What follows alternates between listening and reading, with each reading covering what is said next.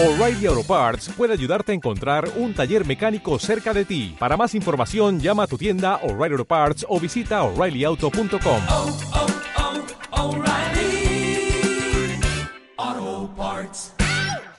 Hoy, el escándalo del Internápoles. Comenzamos.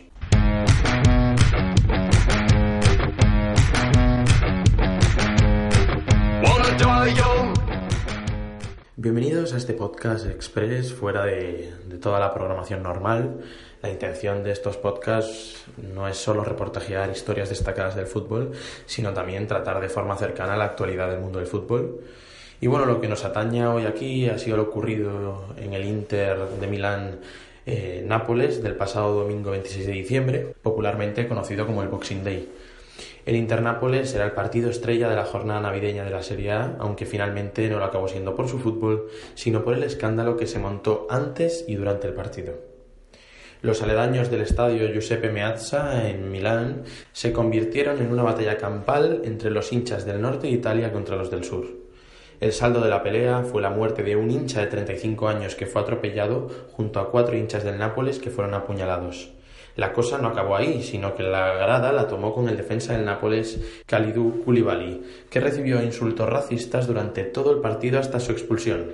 Finalmente, el defensa, completamente desquiciado, acabó siendo expulsado por doble amarilla en el minuto 81.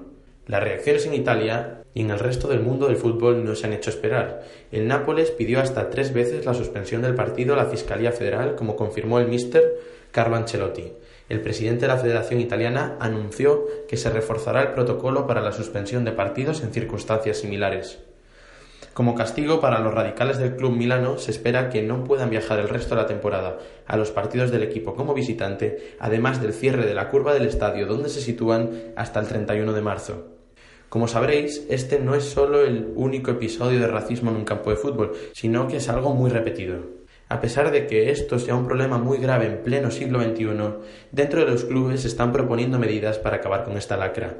Una de las propuestas más destacadas y originales la realizó el Chelsea, que pretende invitar a sus aficionados a realizar un curso de reeducación que incluiría una visita a Auschwitz a cambio de poder ser readmitidos en el estadio. La verdad, toda medida que apoye un fútbol sin insultos es buena para esta lucha en la que la FIFA lleva poniendo mucho empeño durante los últimos años.